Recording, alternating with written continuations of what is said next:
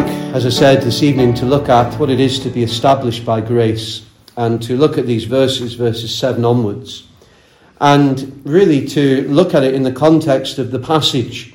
And it's interesting that in verse 6 you've got that quote, and uh, the quote which says, The Lord is my helper, I will not fear.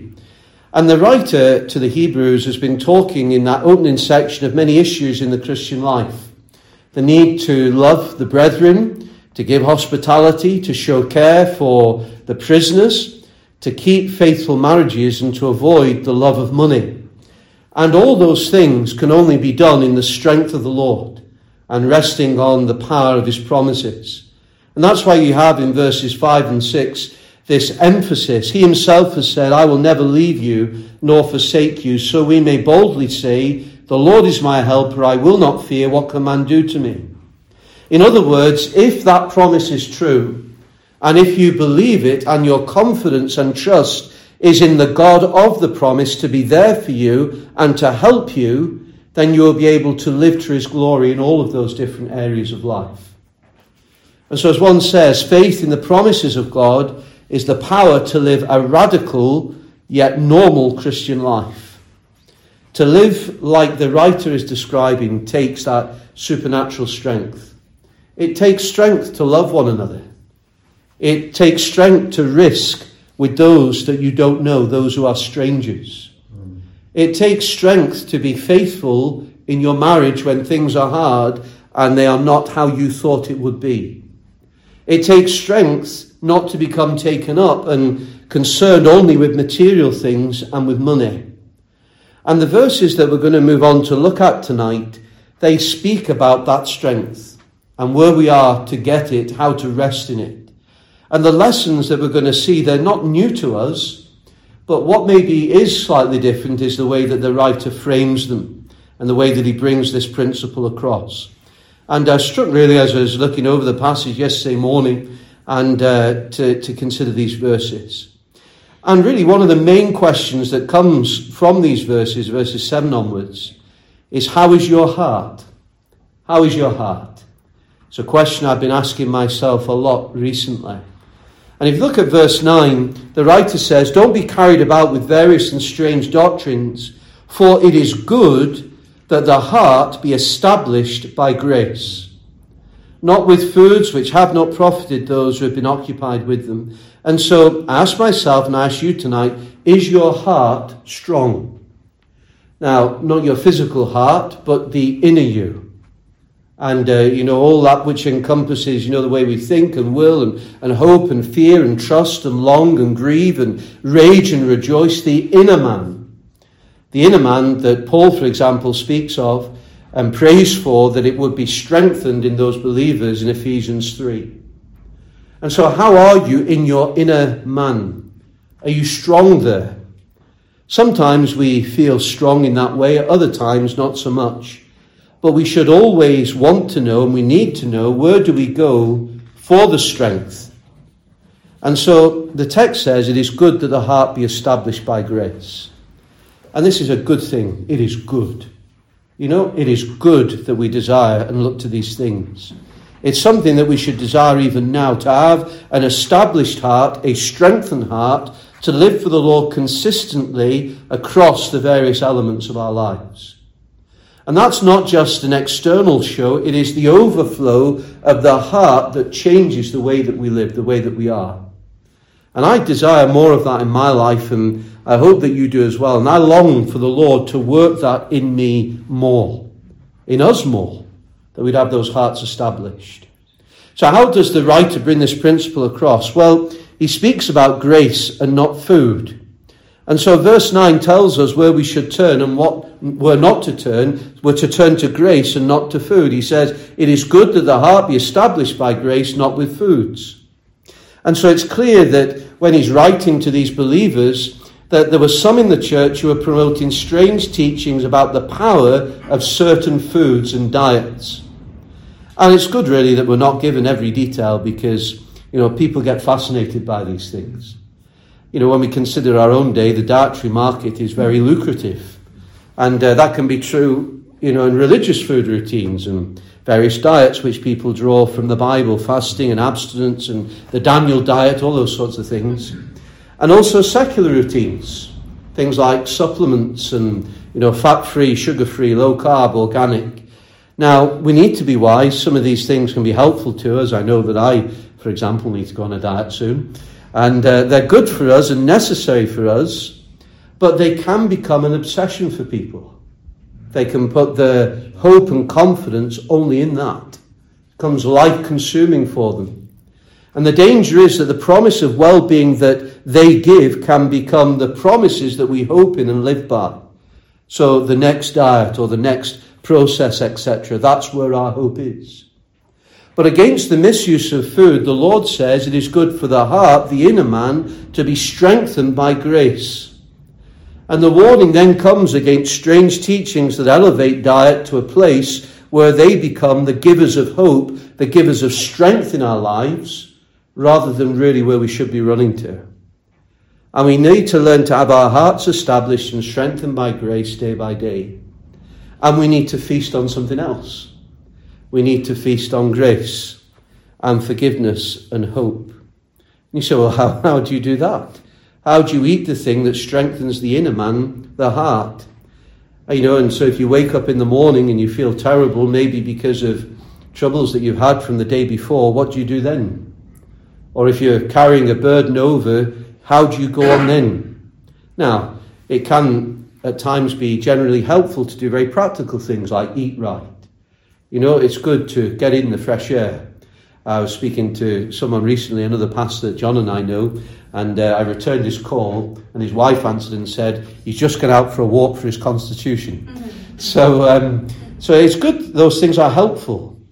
But the believer is to first eat grace in the morning, and in fact throughout the day, so that the inner man is strengthened by grace. How do we do it? Well, verse 10. We have an altar from which those who serve the tabernacle have no right to eat. So the writer is speaking of the priests in Jerusalem who had rejected the Lord Jesus as their Messiah, but who continued to serve in the tabernacle. And the whole purpose of the tabernacle was to point to the Lord Jesus as the final sacrifice and the cross as the final altar of sacrifice. In fact, if you read Hebrews 9 and 10, that's what those chapters are all about. So the altar the writer has in mind is the cross where our final sacrifice was offered once for all for our sin. That is where our true food is found, our true sustenance. The table where this endless grace has been prepared. This grace flows to us from the cross of the Lord Jesus, from the cross where the Saviour died for our sin. And so, if we want to be established in our hearts, as the text says, when we're groaning inside, when we, when we know our sin, when we know our stumblings and our failures, there is only one place that we should turn. And that's to go to the cross, to eat again that blood bought grace of forgiveness and hope in the Lord Jesus. Verse 11, it's interesting that the writer explains that on the Day of Atonement, in Leviticus 16, you can read all about it. But after the blood of the sacrificed bull and goat is taken into the Holy of Holies and sprinkled there to cover the sins of the people, the bodies of the bull and the goat would be taken outside the camp and burnt. And so he says, For the bodies of those animals whose blood is brought into the sanctuary by the high priest for sin are burnt outside the camp. And so the point is being made that these sacrifices were not eaten as with other sacrifices.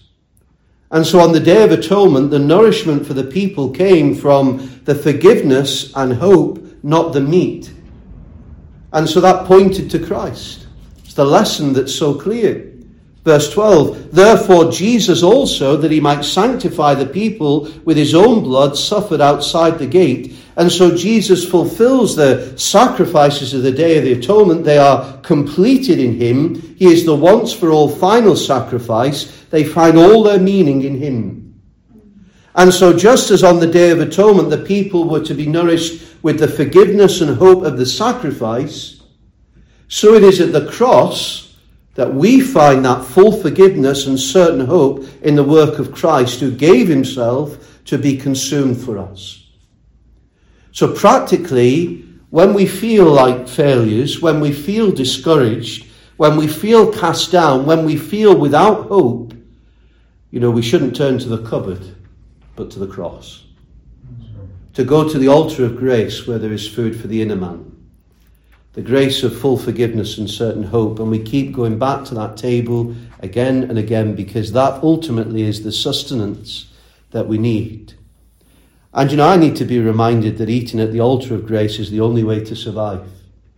I need to be reminded of that because, you know, as one who holds responsibility, I know that I need that strength which only the Lord can give so I can be a help to you. To be there for you and alongside you in the various things that you're facing.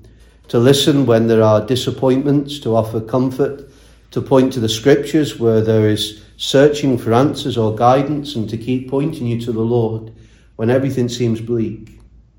And strength for that task has to come from elsewhere because it's not in me. And likewise for you in your lives day by day, in all that you're facing, and all of you are facing various things. And the strength that you need is not found anywhere else but at the altar of grace and in Christ.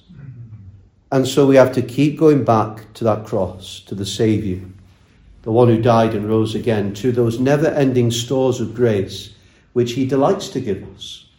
He's abundant, He's generous. You know, we sung last week, He giveth more grace. I don't think we could sing it twice in a row, mm-hmm. but it's the right emphasis. He giveth more grace. And I want to be further established and strengthened like that, and I hope that you do too. And so together we have to stay close to the cross, feast upon the grace of God, because that is the strength that matters all the way through this life, more so than physical strength. And you know something more? The Lord delights in those who trust Him in that way. The Lord delights when we go to Him and hope in His grace. It pleases Him. Psalm 147 The Lord takes pleasure in those who fear Him, in those who hope in His mercy. It delights the Lord when we rely upon Him in that way. And so when we find ourselves going through the difficulties of life, and even when we find ourselves in the valley of death, food won't help us then nor will any diet. The only thing will be that we are nourished and sustained by the grace of God in Jesus Christ. And so we have to keep going and consuming that grace that is there in the Lord. But then, if I can, I want to just refer you back a couple of verses because there's more help available too. And that's through godly examples. The writer tells us where grace is prepared and available through the cross and in Christ, but he also tells us how to keep faith in grace alive. And he says in verse 7 Remember those who rule over you, who have spoken the word of God to you, whose faith follow, considering the outcome of their conduct. The writer to the Hebrews emphasizes the importance of examples and those who are models to us, models of faith. You know, you think of the hall of faith in Hebrews 11. And so not only do we need to know where we can find that grace every day, but we have to remember the examples of those who have trusted that grace and loved the word of God, maintained the walk of faith and proclaimed the scriptures. We've got to allow those who have gone before to encourage us. You know, those maybe in our lives, maybe, you know, it's the testimony of your parents or grandparents. Maybe it was a pastor or a missionary someone who held responsibility in that way. Maybe it was some faithful servant in the church. Or you can go beyond those that you know or knew personally. You can think of those leaders in the church from the past who God has used mightily. You know, the Reformation anniversary is coming up soon, so you think of the likes of Luther and Calvin, or later Edwards, and you go on Spurgeon, and, you know, all sorts, Lloyd Jones, you think of them. It's not just interesting to see those men and those women who were faithful in the things of God, but there's spiritual benefit. Yesterday, I spent time reading an article on Spurgeon, and uh, the article was all about how he ministered through adversity. And looking at his experiences and his battles in ministry and his testimony by his own hand, it was just a real blessing to my heart. Because actually, some of the things that he experienced and knew in his own heart, I could very much associate with. And so it's an encouragement to me to think those who've walked in that way before. And the exhortation in verse 7 is to look at the outcome of their conduct, literally the exit of their way of life. To look over their lives, to see how they ran, to see how they finished. Did they hold fast? Did they finish well? Did they persevere to the end? You have many who run well for a time and then peter out. But you look to those who persevere, those who end well. As one says, that is why dead heroes are more important than living heroes. Living heroes are important, but they might cease to be heroes before they die. We consider those who've run and ended well. Why? And so, why is there this consideration of human leaders who proclaim the word? Particularly, the emphasis there is those on who have the responsibility of preaching the truth, men of God from times past. Notice that the writer is not saying to copy their conduct. He's saying imitate their faith. You know, if you, if you try and imitate conduct, the danger is you become a kind of counterfeit. And I think that's happened that many times you, you have men who try to be like some great preacher that they know. And really, they just end up being, you know, it's just a bit fake. It's not them, it's who they're trying to be. And the danger is that you can learn the forms of godliness, but know nothing of the true power that comes from that genuine faith. And the writer is saying, look over the whole course of their conduct, see how they ended, and then cling to the same strength which enabled them to be like that because it wasn't them, it was the Lord. And their confidence in Him. Because their faith is in Christ. And so we consider the faith. And that's why you have in verse 8 Jesus Christ is the same yesterday, today, and forever. And so you see the pattern. They trusted Christ in the past, they proved him in the past. That's an encouragement to us. And now we are to go on today and tomorrow, and however long the Lord gives us, trusting the same Saviour. The same Saviour that brought them to the end is the same Saviour that will bring us to the end. And he is the same today when we trust him as he was for those precious brethren in the past. And he will be the same tomorrow when we trust him, and so he will be for those who by God's grace follow us, if it please the Lord to tarry. And it's so vital to see this cluster of verses together concerning grace establishing the heart and strengthening the heart, because if the Lord Jesus were only important for what he did on the cross, then it wouldn't matter if he's the same today and tomorrow. Because the only thing would be the past work on the cross to redeem me and purchase my forgiveness. But though that vital, saving, sacrificial work on the cross is glorious and essential, it is equally vital that Jesus is alive today. That he's alive now. That he is with me now. To help me now and tomorrow and forever. And that is exactly what the writer emphasizes here that we can know that the living, triumphant Christ will never leave us or forsake us. And so the faith we must imitate is faith in past grace, but also present and future grace. And we've said it before, we need to say it again. Grace saved us in that first instance, but it is grace that keeps us all the time. And we forget that. We think of amazing grace, past tense, that saved a wretch like me. But I need grace today. I need grace tonight and tomorrow. So do we all. And so that's what we must continue to look to. Faith in the Saviour who died and yet who is risen and who is a present help for us. And so we need to feast on that grace every day. And so if we wake up and we feel discouraged, and we feel very much aware of our failures and the mess that we often make, if we feel without hope, our hearts again need to be established by that grace. And those elements of grace that the writer speaks about, the grace of forgiveness that is based on the stunning past substitutionary work of Jesus on the cross that deals with all my sin. But also we need that grace that is there for the future that the living Christ, my Saviour, will help me as he promised today and tomorrow and all those days ahead until he calls me home to be with him. And when we know that forgiveness, when we know that confidence in the help of our amazing Saviour, whose resources are without limit, who is the same yesterday, today, and forever, we really will be strengthened because we'll remember and realise that actually it's His work in us that is vital, His presence in us, our union with Him that enables us to press on through the next day and the next and the next. If it was just down to our strength, well, we'd be done, wouldn't we? And so that's the wonder of grace in the life of a believer. That's what we need to remember. It's so practical and really it's so simple, but we so easily forget. But we need to keep coming back, established by grace, feasting on that grace, delighting in the Saviour. And as we do so, we'll be helped day by day that even though times may be hard, He will keep us and He will see us through. Amen.